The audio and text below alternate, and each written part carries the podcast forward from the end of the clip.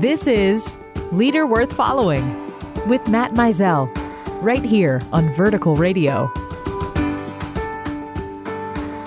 Hey there, and welcome to another episode of Leader Worth Following. This is Matt Mizell, and every week we come to you with new interviews with different leaders from the community, from the country, all with different backgrounds, different passions, different strengths. But the one thing that they all have in common is that they love Jesus Christ. My hope from this show is that as you learn from other leaders, that you too can become a leader who is worth following, as you invite others to follow you as you follow Jesus. Tonight we're going to talk with one of my former pastors. He's the lead pastor of a church called Daybreak Church in Carlsbad, California. He and I have been on many runs together, we've cried together, we've laughed together, and he's just got a heart of gold. But I also know that he has the desire to honor Christ in all that he says and does. So tonight I'm pleased to introduce to you Jason Graves.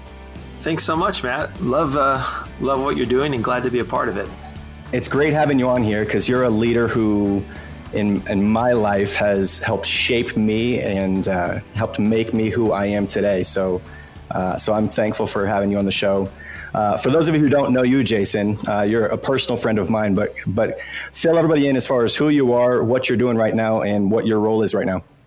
Sure. Uh, I don't know how far back you want me to go, but uh, I uh, am a third generation pastor's kid from Southern California. I am married and have four kids. Two of them are in college, and Two of them are still at home. And my wife and I have been the lead pastors of Daybreak Church in Carlsbad, which is uh, in San Diego, for uh, just under 15 years now. 15 years. That's a long time. So you have a lot of insight as far as how to lead a church and how not to lead a church, I'm supposing. We'll see. so far, so good. so, so let me back it up a little bit. You've been, a, you, you said third generation pastor. What, what was it for you to want to become a pastor? What was your calling to ministry like for you? Sure. You know, I, I often get asked when people hear that my dad and my grandpa were both in ministry. It's like, well, is that just the family business? and um, you know as well, because you're a pastor, um, it's not something you really just decide to pick up. Um, hopefully, you have a, a, a, sense of divine calling from God. And I really do believe in that. Um, my calling. Uh, came in a pretty clear way at a very young age. And people find their way into ministry and get called into ministry in a variety of ways. For me, it was um, something that from a very early age, I felt that my life was meant to be used for God's purposes. And um, when I was in fifth grade at a summer camp, uh, I had a pastor pray with me and give me some direction. And the very long story short is I left that camp in fifth grade thinking that, man, when I grow up, I'm supposed to be a pastor. I felt like that's what I was supposed to do with my life. So you mentioned, Jason, a second ago that your life, uh, you want your life to be used for God's purposes. Uh, I know you're not implying that only pastors can be used for God's purposes. So, so talk a little bit more about that. For those who are not, don't feel called to be a pastor, how can they use their life to be used for God's purposes too? I thought it was only the professional Christians that were being used by God. Are there other people out there doing things? um, what I meant by being used for God's purposes is the giftings that I believe God placed in my life. To put it kind of bluntly, that I wasn't allowed to or supposed to utilize those things for business endeavors or for um, uh, and, and this isn't again true of everybody who's who's in a, a full-time ministry capacity as a pastor. Um, but i just felt uh, and, and, there were a few times in my life where i tried to do some other things and um, really have felt this kind of um, parameter if you will on my life to use what god has given me in full time ministry for the church. Um, of course, everyone is called to be in ministry and to be on mission for the Lord um, with everything they have and everything God has entrusted to them from uh, you know the time they have, their giftings, their finances, and um, you and I both know we both lead churches that believe and teach that the the members are the ministers, not really the pastors. The pastors have a leadership gift to help equip the saints to go do the work of the ministry.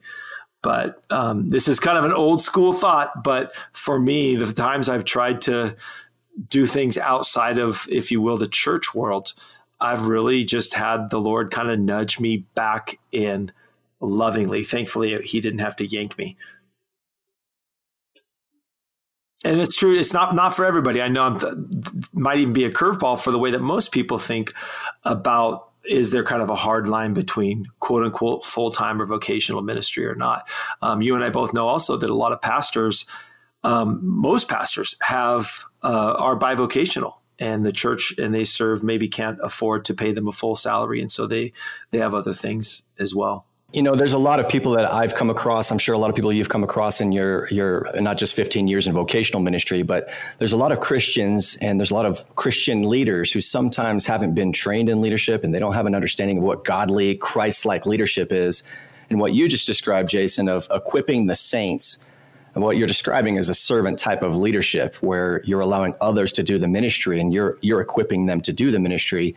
So talk a little bit about how how you can be a leader among leaders to other people to get them to do the ministry where it's not just professional quote unquote professional pastors or professional Christians that are doing all the work, but you're equipping other people to lead others. Yeah. Talk a little bit about how you do that. How do you lead leaders? Leading leaders in the church world or you mean just in general? Just in general most of my background and expertise, if people would say that I lead, it has to do primarily with the church world. And so the first thing I always try to do is debunk the the myth that pastors or Christian leaders are, you know, uniquely um, you know in God's favor or or have a different kind of I, like some people they they want to believe that Christian leaders like float two inches off the ground or maybe have a special in with God or things like that. And that I I, I feel like you don't have that? I, I don't. I know oh. you do but I, my feet do touch the ground. And I find that we have to debunk that myth quite a bit because um, a lot of people want to look up specifically to pastors and church leaders and kind of put them on a pedestal, um, which is really dangerous. And um, so, leading leaders, I think, is the key versus leading volunteers. I always kind of cringe when I hear people refer to pastors uh, like leading the flock you know, the people in your flock, it's like they're just a bunch of dumb sheep and we're the ones who know everything. And I think the key to leading leaders, and I think you've seen this, um, Matt, because we worked on staff together, is to try to get people on my team who are smarter than me, who are more experienced than me in their areas, and then don't try to tell them what to do in their area. Um, a lot of pastors feel like they have to be gifted in every area. And I think some pastors have a lot of gifting. Mine is pretty narrow and specific. And so I try to, um, for instance, right now, our leadership structure at our church, there's five of us that are a part of what we call our serve team. It's it, churches would often refer to it as an executive team. And the guy who oversees our operations and our finances knows way more about that stuff than I do, right? If you, you know, I'm a pastor, I was trained to to exegete scripture and to preach. And and um, so everyone who has uh, a role on that serve team has a level of expertise beyond me in their area. And so when we are sitting at the table making decisions in a meeting it's like a rotating boss. If we're talking about finances or operations that guy is the boss at that moment, and the rest of us are there to kind of support him and give feedback. Um, our executive pastor at our church is a, a, a, leadership and organizational development guy. And so he, he's got a master's in organizational leadership. I do not. And so when we're talking about systems and discipleship and how to equip the people in our church to go do the work of the ministry, he's the boss. And um, you know, sometimes the buck does have to stop with somebody overarching and, and that does land on me. But for the most part, I think a key to leading leaders, I've had people ask me before, like, Hey, how did you guys get, you know, great people on your team or what's your, your secret? And mine is just recruitment like recruit and identify those who are already doing a really good job in an area and see if you can convince them to be on your team. You must be pretty pers- persuasive. You convinced me. I was there for five years. You know, honestly, Matt, I'm, I'm not even joking. I do think that that's one of my natural gifts that God gave me, and that is to to to to collect a team, to inspire people, to continue pitching in and doing their best.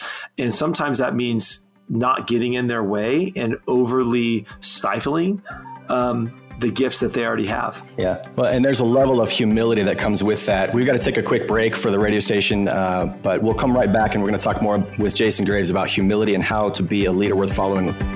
You're listening to Leader Worth Following with Matt Mizell, right here on Vertical Radio.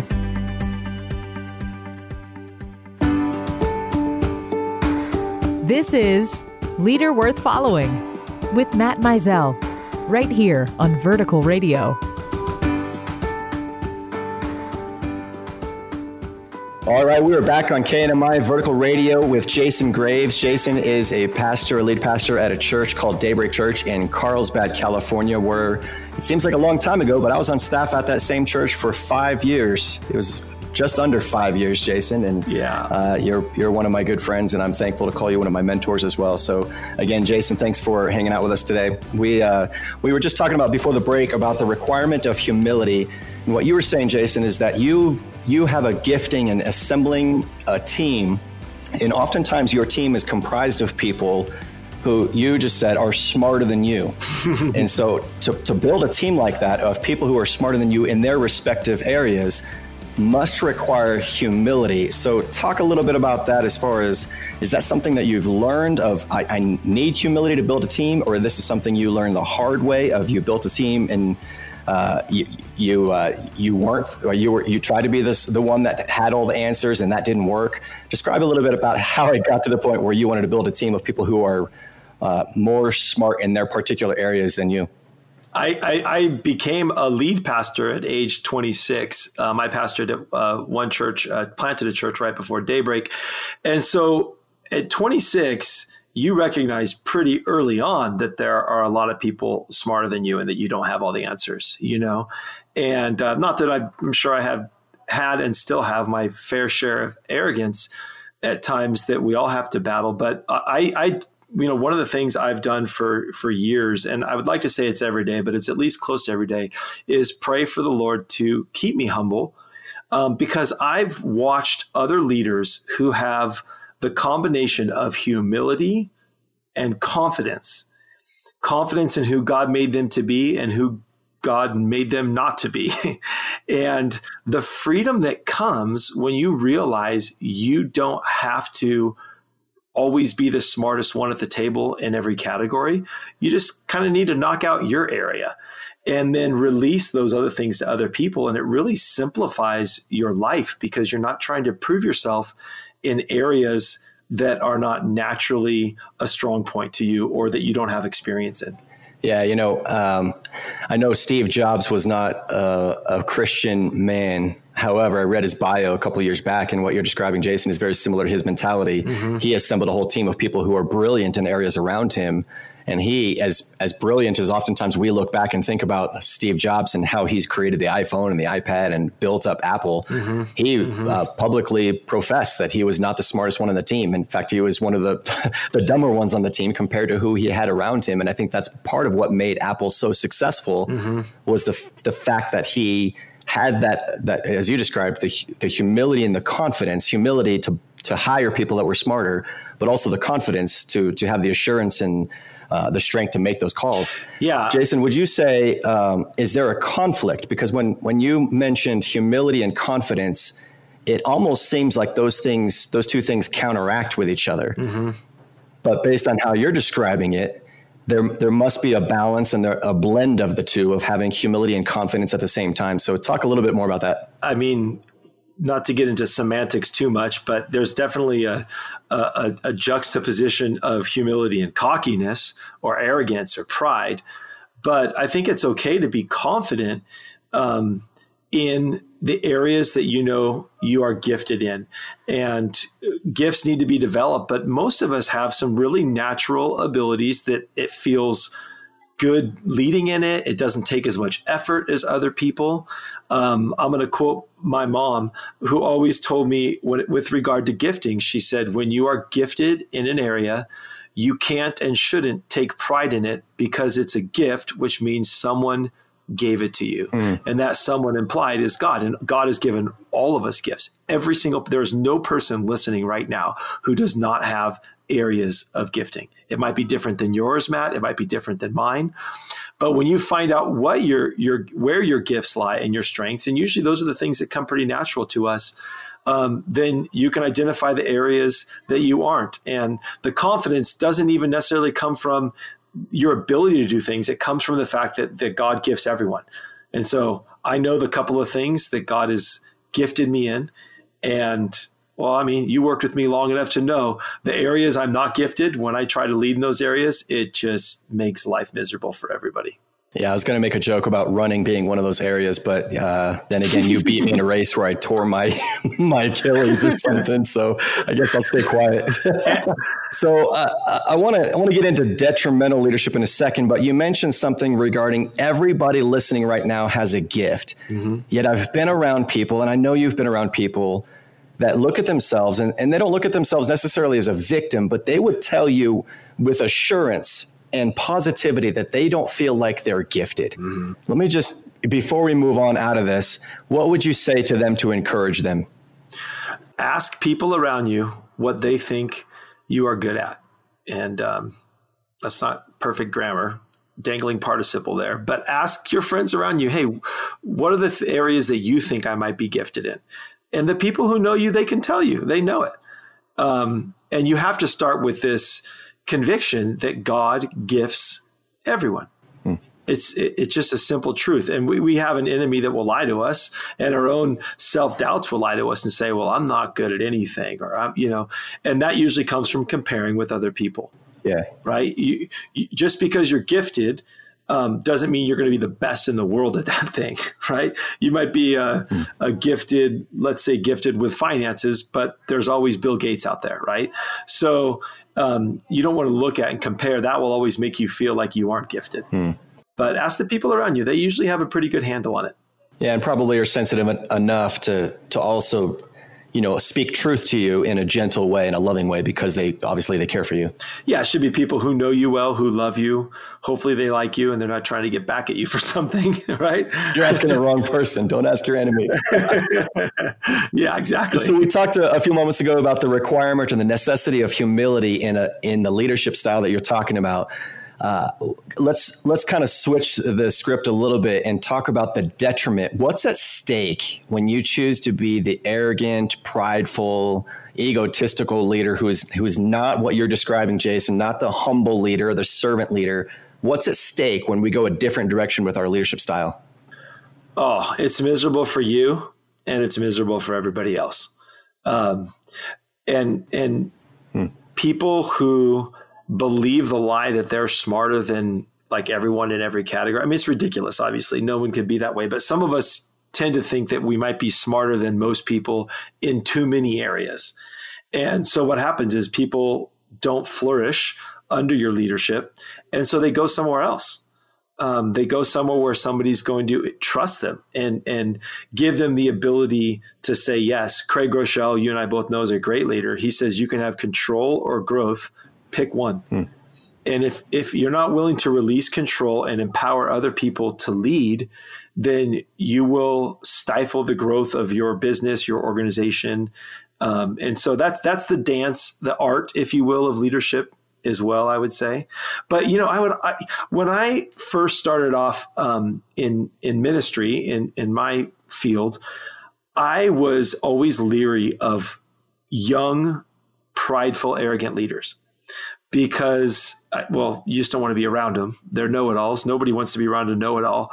But um, what i learned is that over time god life other people will often humble an arrogant young leader.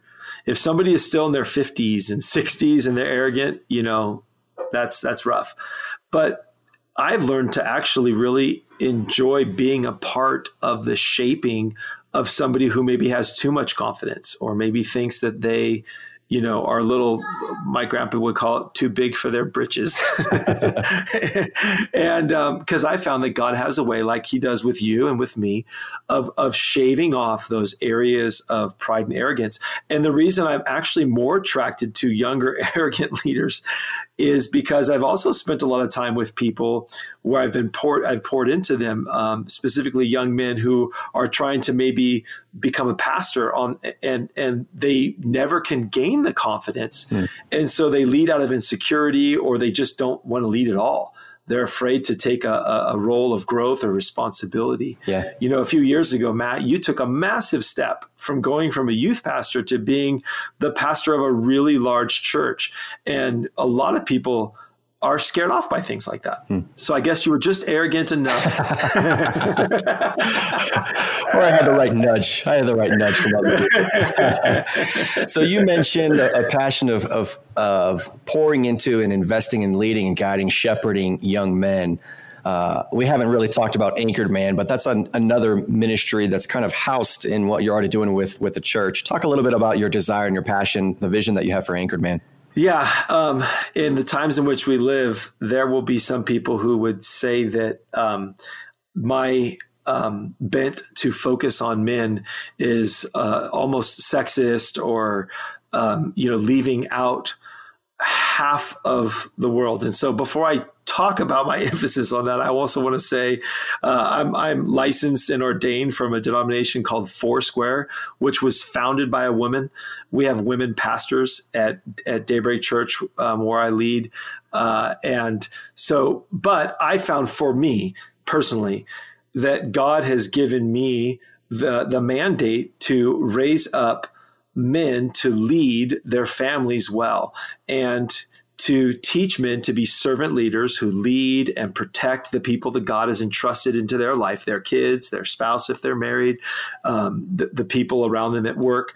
And what I've learned is that everyone benefits when the men are leading themselves well.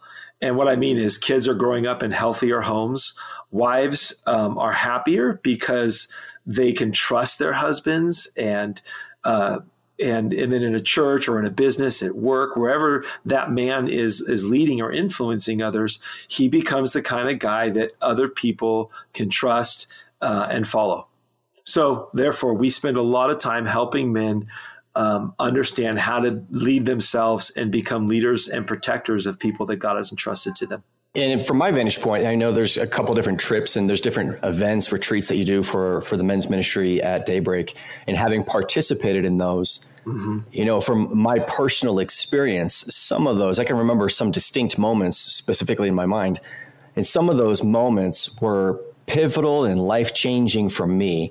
And so I would presume that there's probably either some men or either other other pastors from other churches listening right now that are like, "Wow, I want to I want to grab a hold of the men and do what you're describing, Jason. I, I want them to be better leaders. I want them to be better husbands, better uh, better business owners, better dads." Is there any way that people can get a hold of what you're doing? Is there any way that uh, you can equip people long distance? You being in California, and the show being in Colorado and in New Mexico. Yeah, we have um, we have we call it our, our men's strategy, uh, our anchored man strategy. You can find out about it at anchoredman.com. And we have a video based curriculum that takes men through like a five uh, session boot camp. Uh, everything's online. And um, really, you, you you know that one of my passions is um, reaching the kind of guys who would not normally show up at a church function, yeah. you know, like a, ch- a, church men's retreat or things like that. So that's why we don't really do men's ministry at our church. I know semantics. We call it men's strategy, which is helping guys um, win in every area of their life. And when you start helping guys win at home in their finances, at work, etc., then um, you'll build a, a strong uh, leadership team at a church, and that's our, our ultimate goal. And then again, the the the kids benefit, the the family, the community benefits from strong, godly men leading out of a servant heart. And it, it's probably the men's strategy. And I know you mentioned it's semantics, but men's strategy versus men's ministry, which is, correct me if I'm wrong, part of the reason why you would never have a pancake breakfast. you know, we had one. I think it was after you left, just to be ironic. Yeah, in the church world, the, the pancake breakfast was always the hey, let's let's ask guys to come on a Saturday morning. They're one day off at 6 a.m. so they can't sleep in, and let's tell them we're going to talk about pornography, the very thing they're trying to hide from everyone in their life, and that's uh, many churches' main strategy. Yeah. so, uh, but we actually, just to be ironic, had a pancake breakfast. I think right after you left, being on staff at Daybreak, more of a joke than anything. Well, and and what you just did is you just planted a seed in many perhaps men's leaders' minds. Like, wait, that's what we do. That's what we do in our church, and now they're intrigued. What do you do differently? how do how do you have yeah. a men's ministry or men's strategy that doesn't include pancake breakfast on a Saturday morning talking about pornography? Yeah. Well, more information. You said what at anchoredman.com? Yeah, sure. They go to anchoredman.com, and there's lots of information there. Okay, cool. Uh, so we got to take another quick break. We're running low on time, but we'll take one more break, and then I want to ask you about some of the secret, the, the, the best secrets and leadership nuggets that you've ever learned and been, and perhaps somebody else has taught you something that you've grasped onto. So we're going to talk about that right after the break. You're listening to Leader Worth Following with Matt Mizell, right here on Vertical Radio. This is Leader Worth Following with Matt Mizell, right here on Vertical Radio. All right, welcome back to Vertical Radio. This is Matt Mizell, and you're listening right now on KNMI. And Jason Graves from Daybreak Church out in Carlsbad, California, is hanging with us tonight. Thank you so much, Jason, for spending some time with us. We only have a couple more minutes because we've been kind of going all over the place regarding men's strategy and uh, humility and leaders. But uh, I do want to dig into in our last few minutes together the secret sauce to leadership as as defined by Jason Graves. So, what would be some of the, the, the best things that you have ever learned that that really work well in leading people as a humble leader, as a servant leader? What's some of the best things that people can perhaps start with if they want to start being a Christ like, godly leader? Uh, number one for me, above all else, is that, and this is just stealing straight from John Maxwell people are your greatest resource.